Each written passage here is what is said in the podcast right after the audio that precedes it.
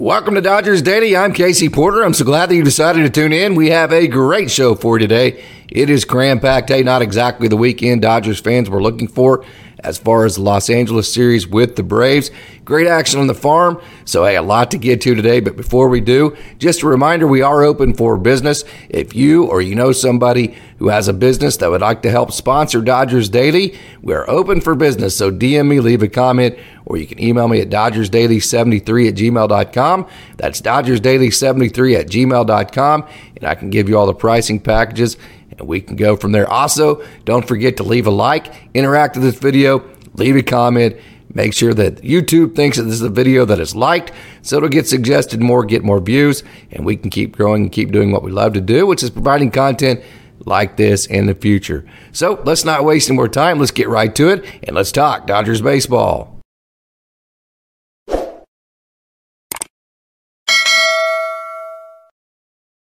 So, overall thoughts on the series this weekend, I think there were a lot of positive takeaways. One being, hey, you know, the Dodgers, this is all about winning the World Series, positioning for playoffs. You know, we saw the Dodgers go into Atlanta and win two out of three. Atlanta comes into LA, wins three out of four. So, is home field advantage really all that big of a deal in the playoffs? It really just comes down to a matter of, hey, which team is hotter, which team is pitching better at that particular moment. So, whichever team can position themselves to be playing the best baseball whenever the National Championship Series comes around, let's hope that the Dodgers make it to the National Champion, a National League Championship Series, obviously. But it just simply comes down to who's playing better then. I don't think you can take away this weekend that that necessarily the Braves are a better team. I think you can you can definitely take away that they have a more sure starting rotation, especially if Julio Urias is going to continue to pitch like he did. Which, by the way, I'm just going to get this off my chest. Hey, man, every player hits rough patches. Every player, you know, they have times. This game of baseball is very, very, very hard. It's a game that that just knocks you down. It makes you keep getting back up. It, it hits you in the mouth. It's extremely difficult. There's a lot of negative outcomes that happen in baseball. It happens to every single player, and the more you play, the higher levels that that you are, you know, exposed to that you have to perform in, the more that happens to you.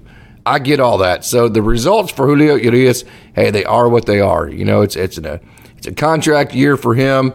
You know, he, he's still a great pitcher. He's a guy that I would trust in a playoff setting. He's been there before. You know, so he threw the last out of the 2020 World Series. So the results part of it, yes, they're alarming, but but obviously as a fan, that makes you just kind of root for Julio to kind of figure it out and be in his corner. But whenever you have negative type mannerisms and and you're just kind of giving off negative vibes, and then all of a sudden you don't back up home plate twice, that's the issues I had with Julio Urias coming out of all the frustrations. You know, hey, my frustrations, like I said, aren't with the results. This game is too hard for me to ever, you know, those are the times where you need to lift guys up, not not get frustrated with them. Where my frustration, again, my only frustration with him, I didn't feel like he handled his emotions. I think he let his emotions get to him to the point to where he then wasn't even doing, you know, the things that you're supposed to do as far as like hustling and backing up home plate and doing all those things, which, hey, it didn't end up costing the Dodgers, which it could in the future. It didn't this time, but more so than anything, it's just a bad look. And this has been a team that has thrived on the next man up, you know, thrived on having just a tremendous culture. I've talked a couple of times how this team upgraded big time in the offseason from a culture perspective. And so to have those kind of vibes coming off from one of your best pitchers, it's just not a match to what this team is. So, you know, not a huge deal in an isolated setting, a situation where I think Dave brings them into the office one on one. They have just pretty much a casual conversation. Says, "Hey, man, we can't have this kind of, uh, you know, we can't have these kind of negative vibes. We can't have you not backing up home plate. You're, you're a professional. Let's get this figured out and let's move on. No big deal from that perspective. I think Julio." You know, he would take that with, uh, you know, as a professional and move on. And I think everybody, everything would be fine from there. But that frustrated me from that perspective. Lance Lynn didn't have a good outing. So, really, right now, you have Clayton Kershaw, and then your next set of best pitchers at this moment are your rookies. So that's where you're you're on a crash course with that going into the playoffs. Of course, Lance Lynn had been good until his last two outings. He give, he's given up, I believe, 11, uh, 11 runs in the last two. We'll see how that goes. Hey, he can bounce right back. He's a professional.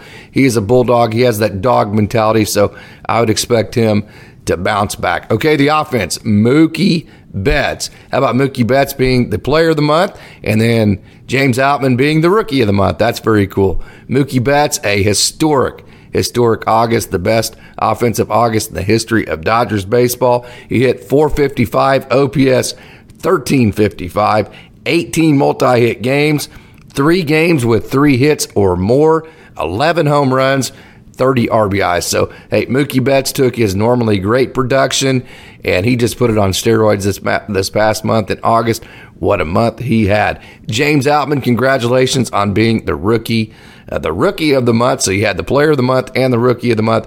Outman 277 for August. OPS 890. Four multi hit games for James Outman. Five home runs, 15 RBI. So it's great to see James Outman back on top of his game. I've always talked about too that the most plug and play aspect of his game has always been his defense.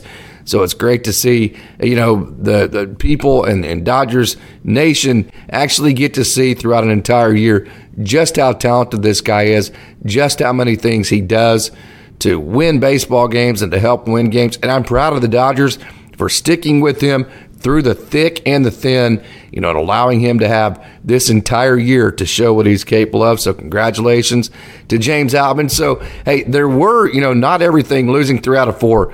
Uh, you know, I'm not going to rationalize that.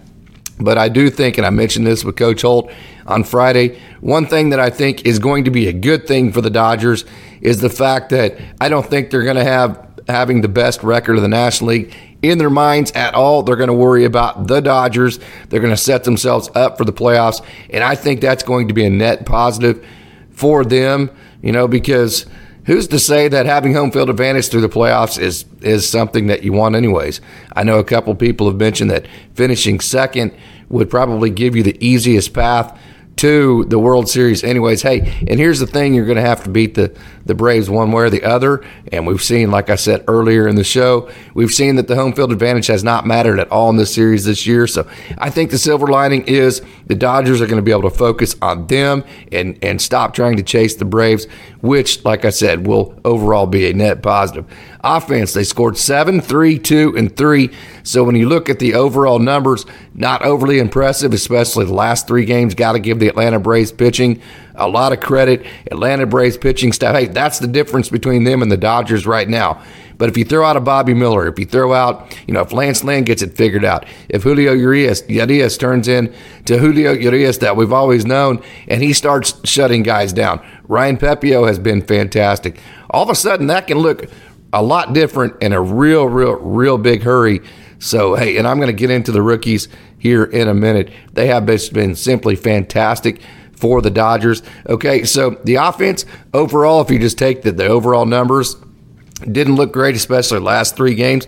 But hey, there are some trending up signs, especially with individuals. Will Smith, he was on, you know, a pretty extended, one of his most extended periods of a rough patch that he's had in his career. He has definitely bounced back. 300 in his last seven games for Will Smith. OPS over 800. So Will Smith playing good offense. Max Muncy, 292. You know, we've always talked about Max Muncy, low average but high production in terms of uh, producing runs. Well, he's 292 in his last seven games, OPS 982, six RBIs for Max Muncy, or eight RBIs, I should say. Jason Heyward, you know, he got off to the good start, then he struggled for quite a bit of, of time. Heyward has been hitting very, very, very well as of late. Last seven games, Jason Heyward hitting 429. His OPS is almost 1,200, and he has six RBI. So, you know, hey, I've kind of said it. It seems like the vibe of this team is with Peralta in left, Outman in center, Heyward and right, and then, hey, all of your other guys just kind of fill in from there. It just seems like that's been the winning formula for the Dodgers this year. I don't have any research to back that up, and I could be totally wrong on that, but it just seems like when those three are in the outfield together, that that that tends to be the most successful Dodgers lineups. So Jason Heyward has been playing very well. David Peralta, last seven games, he's hitting 300, and his OPS is over 700. Chris Taylor has been hitting the baseball well as of late. 284 in his last seven, OPS 880 in his last 15 games for Chris Taylor, 297, OPS 916. So although you only scored uh, eight runs in your last three games against the Braves, that's a pretty good chunk of your lineup. That's not even getting to Will Smith or Freddie Freeman that are showing uptrends in their production. So hey, not all is lost. And again, there's there's some thing. I don't think you just I don't and I don't like I said earlier. I don't think you just come out of this necessarily thinking the Braves are just that much better than the Dodgers. I think you come out of it with the realization that hey, you got some issues with your starting rotation. Let's take the rest of this month to figure it out, and let's go into the playoffs with the best guys that we have, the best scenarios we have, because, hey, it doesn't have to always be a starter. It doesn't have to be a starting pitcher that, you know, and Walker Buehler pitched yesterday. We'll get into that here in a minute in our Monday mailbag. So it doesn't always have to be any of that, as you know, because you could just match up a game like we've seen with a piggyback. Okay, the pitching. Emmet Sheehan, you know, hey, he struck out eight guys last year in the Arizona in the Arizona Fall League in a row. And then this year in the minor leagues, he struck out 102 in 63 innings. I've said many different times, Emmet Sheehan's fastball might be the most explosive fastball in the organization with you know touches nine it touches 99 but it you know it's consistently 97 98 and it has that arm side run to it so it has the ride and run.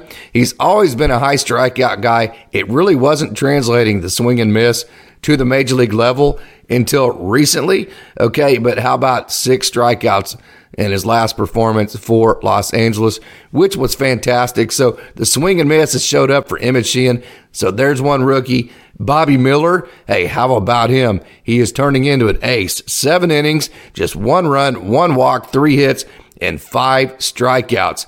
Bobby Miller averaged 98.9 on both his four seam and his two seam. I've said several different times about Bobby Miller. He's at his best when he's not trying to throw the ball through a brick. He's at his best when he's he's hitting 98. You know, if he sits 98, that is his sweet spot because then he's in the zone more. He was in the zone over 60% of the time with his four seam, almost 60% of the time with his two seam. So it becomes a very high strike efficiency pitch. And then also it gives him more movement, especially on that two seam. So he's getting more movement and more strikes, which means he's in the zone more, which means he's ahead in the count more, which means then he's able to get to that devastating off speed stuff that he has his changeup, his curveball, his slider, which I've said also many times that, hey, his fastball isn't necessarily his best pitch.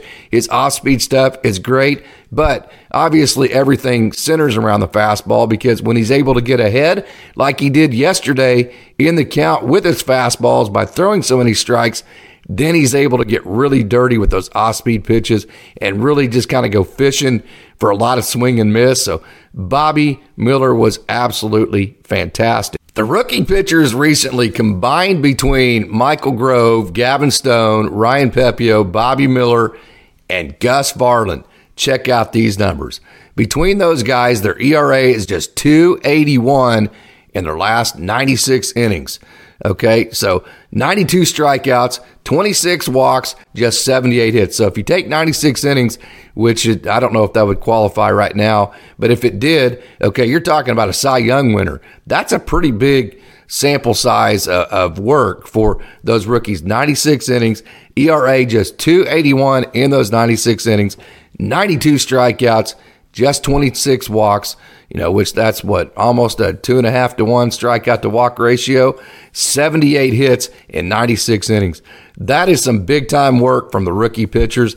That's why, hey, I've said you give these guys opportunity, you give them enough runway to get to get comfortable. This is the type of uh, performance that you're going to see. These guys are that talented. In most situations, the rookies are actually more talented than your vets. It's just a matter of, hey, do you want to take that talent that hasn't, like Coach Holt said on Friday, that hasn't been in the in the playoff environments yet? Do you trust that over the veteran? type situation, but the rookies have absolutely shown you that at this point, you should trust them. Again, I'm going to say it one more time 96 innings. We're not talking about, hey, a performance or two. We're talking about a bunch of different innings for a bunch of different guys. 96 innings, ERA 281, 92 Ks, 26 walks, just 78 hits. So the rookies have been absolutely fantastic as of late. So if it was me, it would it wouldn't bother me at all to throw those guys out there because hey, you know, even if you don't win the World Series, if you give these guys that exposure in the playoffs, you let them get in front of the, the playoff crowd and, and feel that environment and the adrenaline. Hey, Bobby Miller, you know, you're talking about a guy that went to Louisville, College World Series settings, you know, and, and so not going to bother him to, to the point I think it's actually going to make him better because he's going to use that adrenaline to, you know, amp everything up just a little bit. These are guys that I think will, will be able to handle the moment. So, hey, we'll see. But wanted to throw those out there as far as the rookie numbers go and how well they have been pitching as of late. Okay, so that's pretty much my thoughts on the Dodgers and the Braves over the weekend. So, hey, it is Monday, so it's time for our Monday mailbag. So let's not waste more time. Let's get right to it and let's get to our Monday mailbag.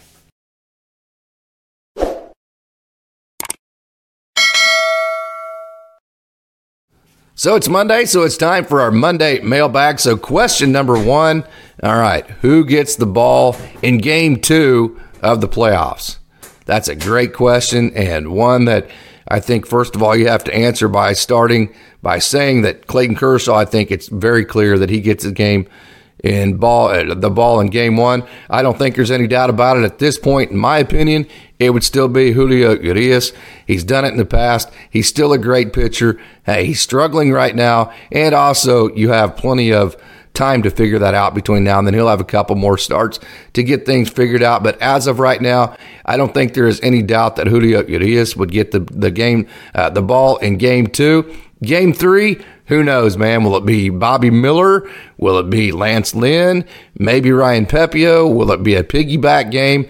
Absolutely, who knows? And then will they go into a four starter? Who would that be? I think you just kind of have to play that day by day. We'll see if they even need a four starter in in the first divisional round, and you know, hopefully they can get through that. So we'll see when they first need a four starter. But hey, I think I think it goes Kershaw, then it goes Julio Urias for the, the second game. And then third game, I think you go with the hand that is hot at that point. So great question for question number one. So question number two, what will Walker Buehler's role be in the playoffs? That is a great question too, and one I'm super pumped to to answer because I was there yesterday for Walker Buehler's start. He was electric. His first pitch of the day was 95, and man, the thing about him, he was tearing his his uh, his off speed pitches. You know, he's throwing a 95 mile an hour fastball. He's throwing an upper 80s type of, of cutter slash slider type pitch, and then he was throwing an upper 70s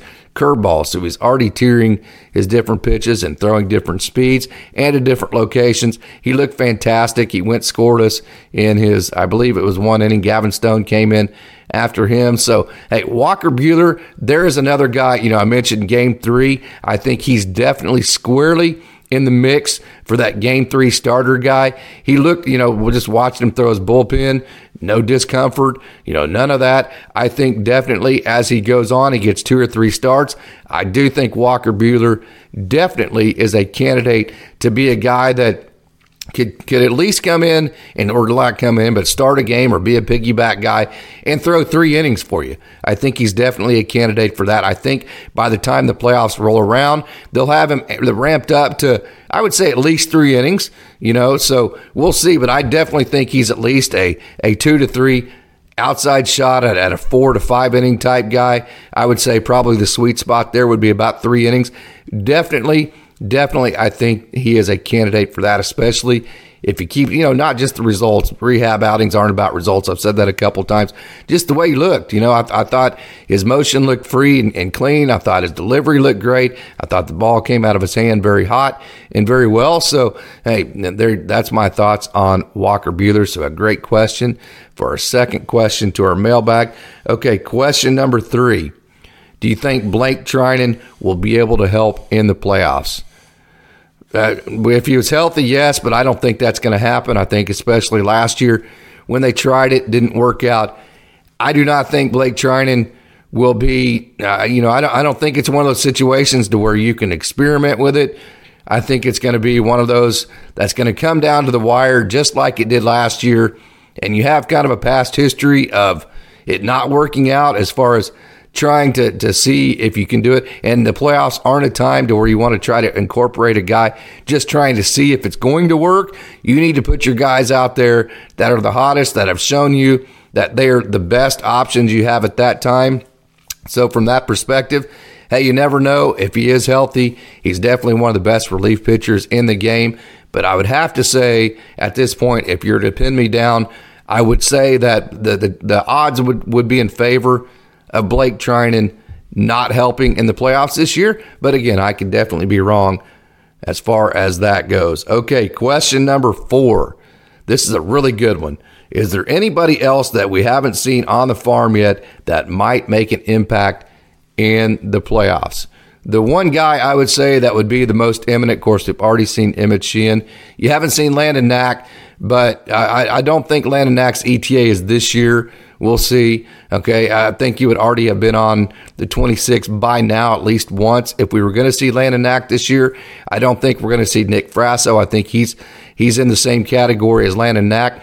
I think the guy that you could see at the major league level that we haven't seen this year yet would be Jimmy Nelson.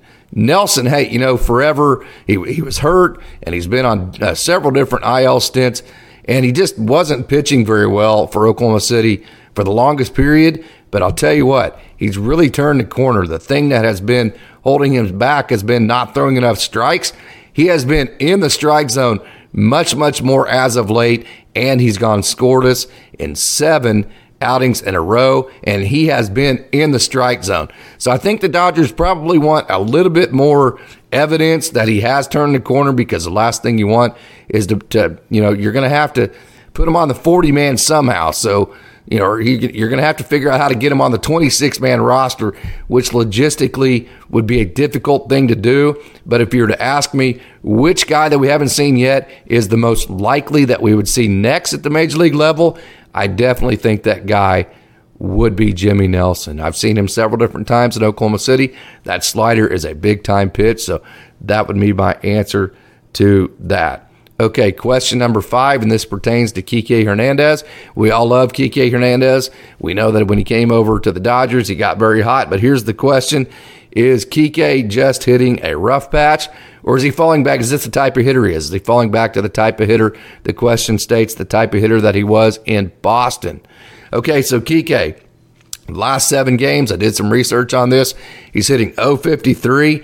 Okay, no RBIs in his last, and he's hitting 178 in his last 15 games with six RBIs, and he's hitting 232 in his last 30. So no RBIs in his last seven games, six in his last 15, 15 in his last 30, and he's hitting 053 in his last seven games.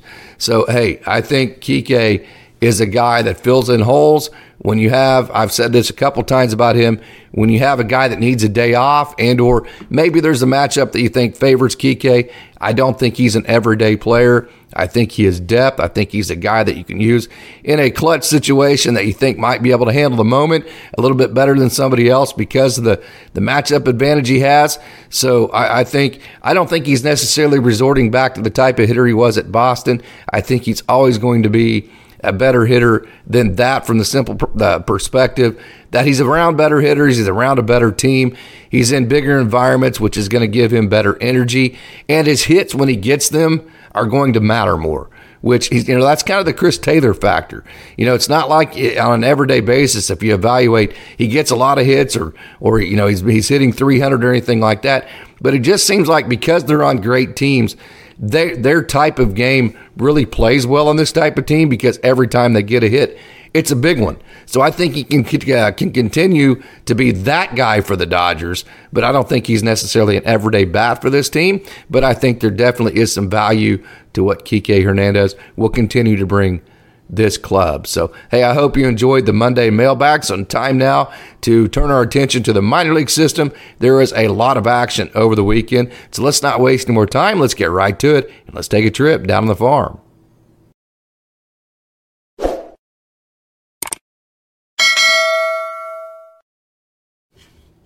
The Oklahoma City Dodgers had a weekend series with the Round Rock Express, and it was a good week for them. They went four to two, the four and two on the week, and they had struggled. Hey, this is Jonny DeLuca. Welcome back to the lineup, Mr. DeLuca. What a great catch in left field this was for the young man out of the Los Angeles area. We've seen DeLuca, uh, you know, at the major league level have success. That's Nick Frasso pitching there. We're going to get into him and his start here in a minute, but wanted to show you that great play from Johnny Luca. That was just simply a fantastic play. And like I said, Oklahoma City, they had a good week, a good week over uh, a good weekend. They had been struggling coming into this week, but they got healthy uh, this past weekend against the Round Rock Express. Nick Frassos, who you're seeing right here, lots to like about his last outing. He did give up a couple of runs, but he went 5.2 innings. That's the fourth time in his last six outings he's gone at least five innings. He gave up three runs. Like I said, he did give up some runs, but he had two strikeouts, two walks, seven hits.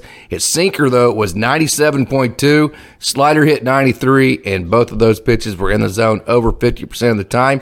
His ERA in two starts at the AAA level is just 231. It's 362 overall for the season. So, hey, lots to like with Nick Frasso's last outing with AAA Oklahoma City. Here's a look at recently acquired catcher Tucker Barnhart, and this is his first hit in the Dodgers organization. Barnhart was released by the Cubs on August 20th. He chose free agency. You know, when you go into waivers, you, you if you have enough if you have enough service time, then hey, instead of accepting having to accept a minor league assignment, then you can just turn it down and become a free agent. That's what he did. So he became a free agent, signed with the Dodgers on Friday. He's played in parts of 10 major league seasons. He has 2,855 major league at bats. His OPS at the major league level is 675. So probably more depth than anything in the organization. I don't think he's a guy that will make the playoff roster. Of course, you never can tell. Kolten Wong came in and just set the world on fire at the AAA level, got promoted, so that was fantastic. So hey, you never know, but I wouldn't think that that uh, Tucker Barnhart would make a postseason roster, but you never know. So here's his first hit at in the Dodgers organization at the AAA level with Oklahoma City. Tucker Barnhart. This is six foot five left-hander John Rooney. He opened on, I believe, Saturday for Oklahoma City. The days can kind of run together as you get a weekend going. Haven't talked to you since Friday. Went two scoreless innings, did not give up a hit. Rooney lowered his ERA to 340, and he's given up just one run in his last 6.1 innings. That's over five outings. So John Rooney, the young man out of Schaghticoke, New York, doing a fantastic job. By the way, had a chance to communicate with him. He started throwing a changeup this week, and that changeup, he said, feels great coming out of his hand. It looks great. His cutter was over 90. So John Rooney looking good. Had a chance to talk to Tyson Miller for a minute or two as he was leaving the stadium yesterday. Didn't talk to him about any of his performance or anything. Just kind of hey, introduced myself, who I was, asked if he might be interested in doing an interview in the future. So he said, "Hey, no problem. Just message me and we'll and we'll we'll get it done." So hopefully next time I go to AAA Oklahoma City and watch a game, I will be interviewing Tyson Miller. Excited about that. The Dodgers, man, they are the master of transactions. So Tyson Miller was DFA'd. The Mets pick him up on waivers. The Mets then DFA him. Then he gets picked up by the Dodgers again. The Dodgers send him straight to Los Angeles. Then they DFA him again. And then they assign him to AAA, which, hey, he could have turned down the, the minor league assignment like he did with the Mets, but he chose not to. He chose go to go back to AAA Oklahoma City, one is because Cal Baptist is where he went to college. He's from the Los Angeles area. So, hey, like he told me yesterday when I was talking to him, it was great to be back home for a couple days. So he wants to be with the Dodgers. That's the great thing about him. He is talented. You know, hey, not unbelievable high velo, but good movement to him. So, hey, he chose to be with the Dodgers. He chose a minor league assignment over, you know, becoming a free agent again and maybe signing with a team that might put him on a major league roster. So that tells you where his head is at right now in terms of being all in with the Dodgers. And it's a win win situation. As you can tell by Miller accepting that minor league assignment, it's obviously a win win because he's happy to be with the Dodgers. He got exposure, he got major league experience. The Dodgers got two scoreless major league innings, and now they have depth. So win win all across the board. So kudos to the Dodgers for making this whole situation happen. Alec Gamboa, the left-hander out of Madtown, Madera, California, Fresno area, 95.9 on the fastball, as high as 23.83 on the spin, which is good. And he's listed as a slider change curve. I don't always trust baseball savant. I don't probably think that was his exact mix. Look how that fastball carried the bottom of the zone right there. One walk, uh, one strikeout, no walks, and just one hit given up in his last performance. This was Saturday night. Gamboa's ERA is down to 253 on the year, man. This dude has had a really, really good year, and a year where he described it was a year that the rubber was going to meet the road. His whip is 117, average against just 176. So great year for Alec Gamboa. Keep grinding, finish strong. So I mentioned Jimmy Nelson in the Monday mailbag, where I think he's the guy that, that we haven't seen yet. That would be the only guy I think there's that good slider that we haven't seen at the major league level yet that I think we might, you know, we could. He would be the most imminent as far as that we could see at the major league level that we haven't seen yet at LA. Okay, so he has turned a corner. I mentioned that. So let me get to let me let me dive into some of his numbers. Seven scoreless outings in a row, 12 strikeouts in his last four outings, and he has not issued a walk in his last four outings. Has not issued a walk in his last four outings, which has been his main issue, like I mentioned in the Monday mailbag session. Fastball 95.3, so his velo looks good. Slider, that slider that we've seen a couple times on this video, 44 inches, that right there. 44 inches of vertical break, so the movement is great on Jimmy Nelson's pitches, and he's also been in the zone as well. So, hey, Jimmy Nelson, I think he's turned a corner. I think the Dodgers have taken note. I think they probably want a little bit more evidence that he has turned that corner, but if they get it, uh, you know, I don't I don't know how all the, the roster stuff would work. The transactions are crazy. There's that great slider. But like I said, hey, he he looks like he is turning a corner right now in the Dodgers organization. Another guy that I'm sure Dodgers fans are interested in, Ken Giles, threw it. the craziest scoreless inning a pitcher could ever throw without giving up a run. He, re- he retired the first two hitters fairly easily. Then he gave up an infield hit. Then he hit a, a, guy. Then he walked a guy. Then a guy hit a home run. That was a blast. It looked like it's going to be fair. It just went foul at the last moment. So now you have a foul ball, bases loaded. Then he struck out the last hitter. It was a pretty cool deal. It was pretty crazy. And by the end of it, your head was a little bit swimming trying to figure out how in the world he escaped not giving up a run there. So Ken Giles wanted to show you his performance. Wander Suero, a guy that we saw early on with the Los Angeles Dodgers, a guy with doesn't have just incredible velo, but he does have good cut to his fastball, 92.5, and that thing has 22 inches of vertical break. So when you combine the, the movement of the pitch with the velo, it's been successful at least at the AAA level. He had modest success at the LA level. Haven't seen him again. He got off to a really good start, especially at the AAA level. Got off to a good start with LA, then got roughed up a little bit sent back down, and we have not seen him again. But Wander Suero, his ERA 347, whip 114, 51 strikeouts, 21 walks, in 46.2 innings.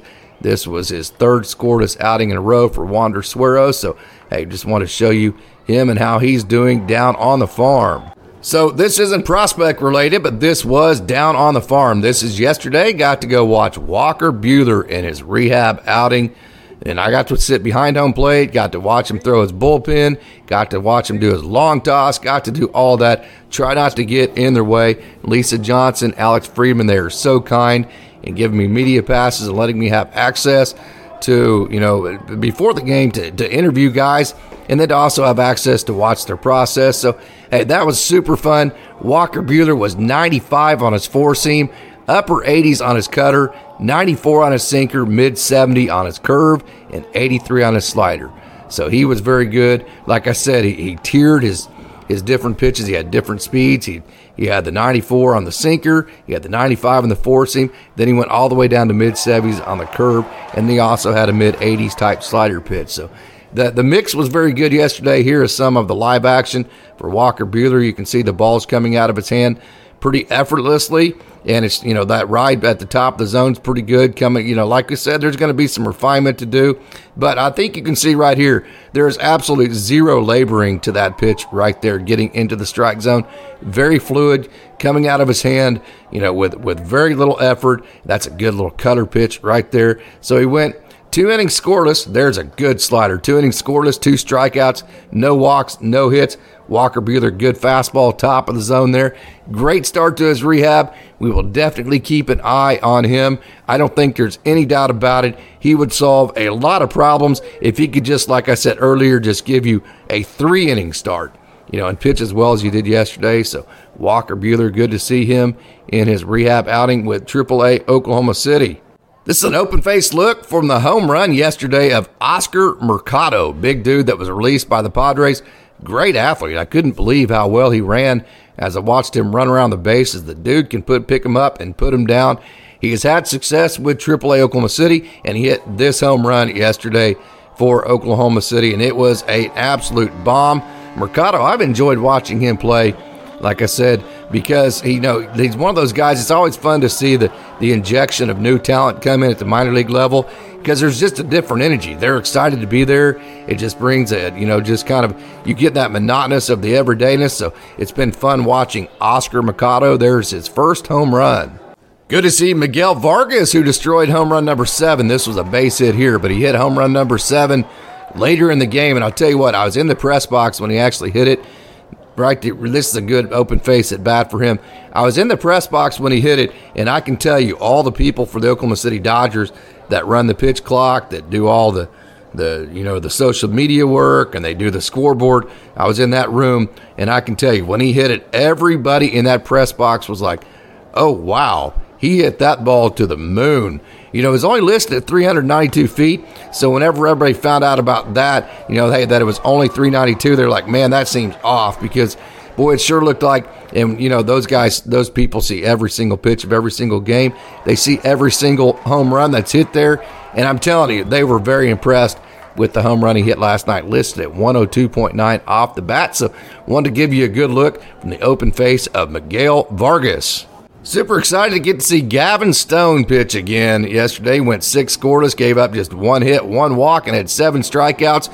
Stone touched 94.9 on his four seam, and his movement was 19 inches of vert. Here's a good look at him right there 11 inches of horizontal break. A good look at his motion there. That's in between innings. And then here he is actually against the pitcher. I'm going to give you a from behind home plate view of him too as well. But I wanted to give you a close up of what he looks like whenever he's actually in the stretch and he's competing and the effort that he gives releasing the baseball. His cutter yesterday touched 93. It was end zone 54% of the time, so his cutter was definitely his best pitch yesterday. 25 26 on the spin for that cutter. So it was a good pitch. His sinker was 96.2. I love his sinker pitch. So, hey, using movement. I've said this all the time about Gavin Stone. He's not a ride velo type guy. He is a movement guy. Work away from the barrels. Don't worry about the strikeouts. Just get it in the zone use the movement to get away from the barrels. That's the type of uh, pitcher Gavin Stone is. That's the type of pitcher he was yesterday. So I hope you've enjoyed the view from field level of Gavin Stone and his outing with AAA Oklahoma City. And don't you know, backing up and piggybacking off of Walker Buehler, that gave him some extra energy and some extra excitement. Gavin Stone. This is James Jones, left hander. I was super excited to get some video of him close up. I've talked about his plight. You know, I believe 35 years old, and he was a an outfielder forever, and then said, tried to resurrect his career by becoming a pitcher. And here he is, just one step away from the major leagues. So I wanted to get good video of him. There he is. You can kind of see it's a, it's a slingshot type of deal. He's been throwing pretty well with AAA Oklahoma City. So hey, his arm is live. His arm is loose. I wanted to give you a look at James Jones. So we saw the leather from Jonny DeLuca. How about the offense? He had two hits yesterday, three RBIs, and got on base three times. Jonny DeLuca, since returning off the IL, hitting 327 at the AAA level, OPS 1026, and he's nine for his last 20 with two home runs, four doubles, seven RBIs. So Jonny DeLuca playing absolutely great offense for AAA Oklahoma City. He's playing very good defense. I love the energy, just an absolutely great athlete. I wanted to give you an entire at bat here just to kind of show you how hitters, I like to watch how hitters take, how they foul off pitch, just the whole thing. And then there's a base hit up the middle. So Jonny DeLuca is playing great baseball for AAA Oklahoma City. And finally, Justin Yurchak for Oklahoma City. Two hits for AAA Oklahoma City, and RBI was on base three times. Yurchak, I've talked about all the time. You know, that tweener guy doesn't hit a whole lot of home runs, but he's a first baseman, but he does hit very well. Raised his average to 270, OPS 800, so a very good year for the lefty out of Binghamton. He had 333 in August, and he's two for three so far in September. So I'm like he almost always does, finishing strong, Justin Yurchak. Emmanuel Vargas has been very, very hot as of late. Boy, he just destroyed this home run to Elgin Street and beyond. Actually, hit a home run yesterday. This was his home run from Saturday night. His home run yesterday went all the way to Elgin Street. He has hits in five of his last six games, and he is nine for his last 21 with two doubles and three home runs, and that's in his last six games. So Emmanuel Vargas has been playing very good offense. I call him the machine because he gets on base a lot for the Dodgers. Matter of fact, he's gotten on base in nine of his last 10 games. So Emmanuel Vargas playing good offense. Antonio Knowles, another pitcher for the Double A Tulsa Drillers that has a lot of talent. He has a great slider. He threw two scoreless innings on Saturday night, gave up no hits. ERA on the year for Antonio Knowles just 388. That's across two levels, both high A and double A. 65 strikeouts on the year for Knowles, 53.1 innings, and his average against is just 176. So a good year for Antonio Knowles, and he's been pitching well as of late. First pitch of Aldry Acosta's outing had run into it, you know, run that run, that run, arm side run, I should say, into a right hander, induced weak contact. Imagine that. Then he got two weak con, uh, weak ground balls to for the second and third outs. That is Aldry Acosta to a T. Weak contact, movement, not incredible velo. Just move off the barrel, get a whole bunch of ground balls. That's as predictable as Austin Gauthier getting an opposite field hit. Of course, I joke a little bit, but not really. That is those two guys' games, and they are very, very good at it. Acosta went scoreless in his one inning Saturday night. He's looking to finish 2023 strong. Hey, a guy I think you really need to start paying attention to, Kevin Gowdy. He's out of Santa Barbara. He's been with the Phillies. He's been with the Rangers, came over to the Dodgers this past offseason. He added a two seam this past offseason, and it was 97, then 98 in his first two pitches of the inning. I apologize for the video being choppy. There's nothing I can do right here.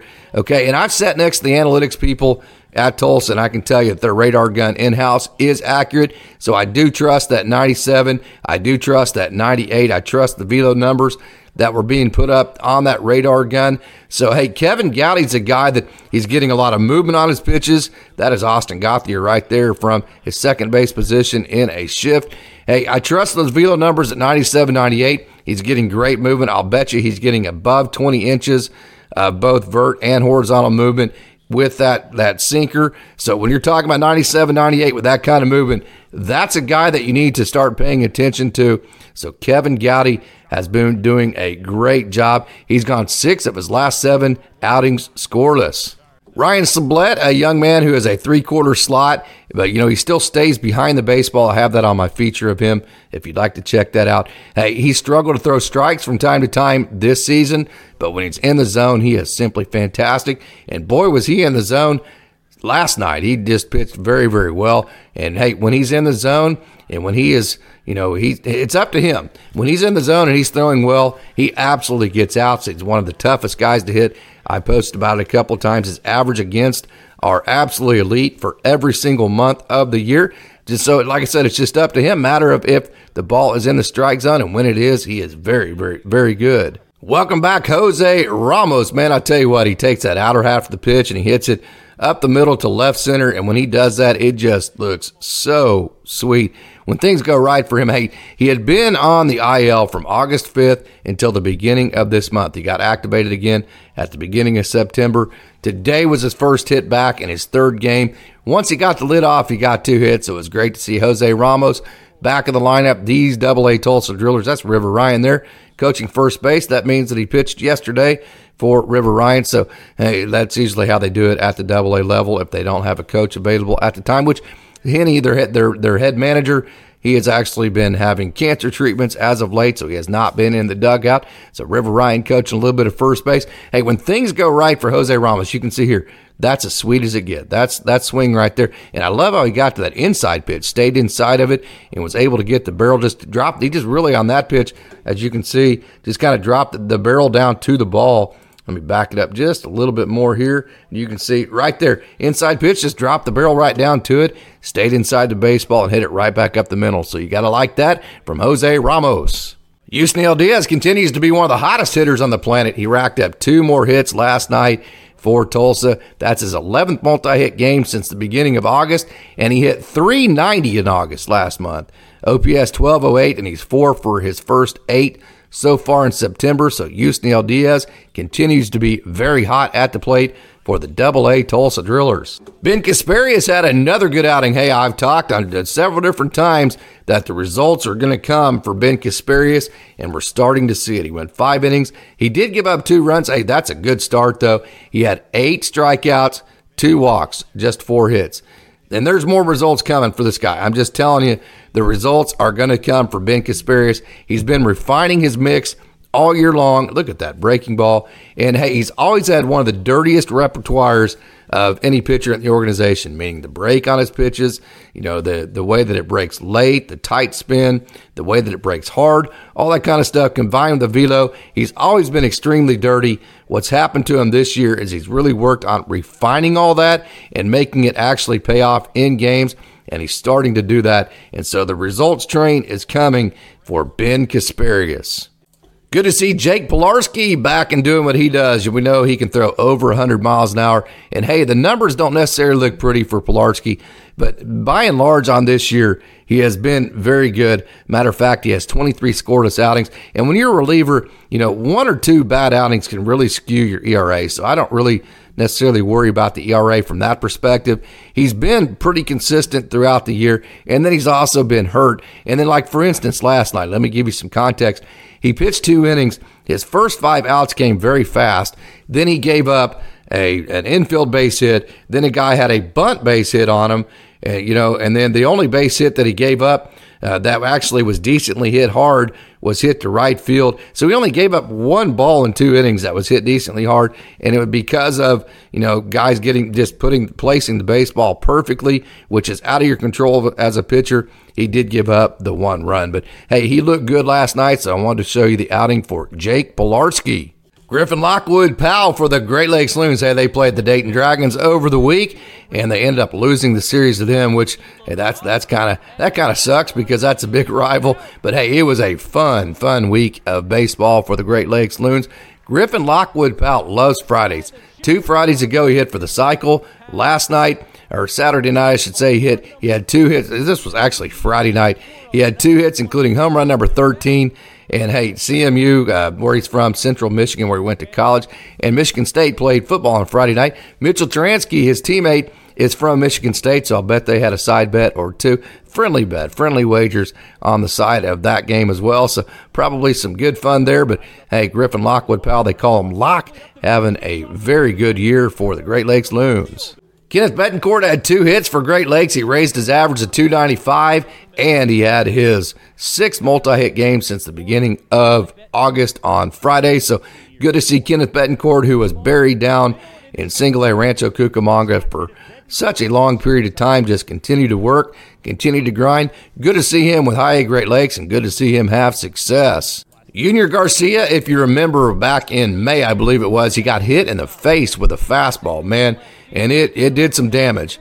And he's finally back, man. I actually messaged him right after it happened, hey, you okay? And the, the, the response back was, I'm going to be okay, but, but things aren't necessarily great right now. I mean, it, it was a tough deal. And you know, when you get hit in the face like that, that that that ball is it's basically it's a missile. It's a weapon so I can only imagine just the fear of getting back into the box and and just you know just taking on the baseball and and not having the fear of getting hit again. Great to see Junior Garcia back and and and playing very well. So he settled back in and he has hits in eight of his last nine games. So not only has he settled in, he's been very good, and he's 11 for his last 30. So congratulations, Junior Garcia. Yeiner Fernandez had three hits on Saturday for Great Lakes. That's his that was his fifth uh, that was his fifth three hit game of the season and his 27th multi hit game of the year. Young man who's entered the Dodgers top 30 prospects list and having a good year. Yeiner Fernandez voted as one of the toughest guys in the organization. Very versatile, so good player, Yeiner Fernandez. Can't go without talking about my Oklahoma State Cowboy, Max Hewitt. You know, at Oklahoma State, we the way we say about Max is he is a mood. He is just such a wonderful player, just a wonderful grinder right there. He is a mood. Look at that. I love that emotion. He is one of the emotional leaders. No matter what team he's going to be on, he's going to be one of the emotional leaders because he loves playing, he loves competing, and he loves getting excited about success. All he needs is a chance, and he will do the rest. He had two hits on Saturday night, including a sixth double that you just saw. He, he catches a lot. He plays first base some. He grew up a shortstop. He's played a ton of second base. He catches all of the bullpens, especially in spring training. Nobody has more respect in this organization than Max Hewitt, and he is more than likely the hardest worker in the entire organization. So wanted to highlight Max Hewitt. Hey, this was a lot of fun from Saturday night. That's pitching coach Dave Anderson, who's not very happy about the strike zone. Now, keep in mind, right now the bases are loaded. What he's doing right here is he's showing that he has his pitchers back in Benoni Robles, and he's firing his pitcher up, and he's really kind of, you know, just removing or just he's dictating how he wants Robles to think at this point. Look, it gives him a pat right there. He, he's getting him back into the compete mode. Hey, let's go. So, hey, he's going to wear that one. He's going to wear that ejection to get his pitcher back in the zone. And guess what happened? Benoni Robles, with the bases loaded, he threw three straight strikes, three pitches later, right here. Good afternoon, good morning, and good night. Benoni Robles got out of the inning. That was a lot of fun. The Maytag, Jack Dreyer threw true to one very dramatic inning. You can see it right here. I just wanted to show you that one pitch because the emotion. Boy, what a year he's having. 235 ERA, average against 169, 76 strikeouts, 53.2 innings. And boy, has he been just awesome to watch with that emotion right there. Young man out of Iowa. They call him the Maytag because his last name is Dreyer, Jack Dreyer. So definitely wanted to show you that.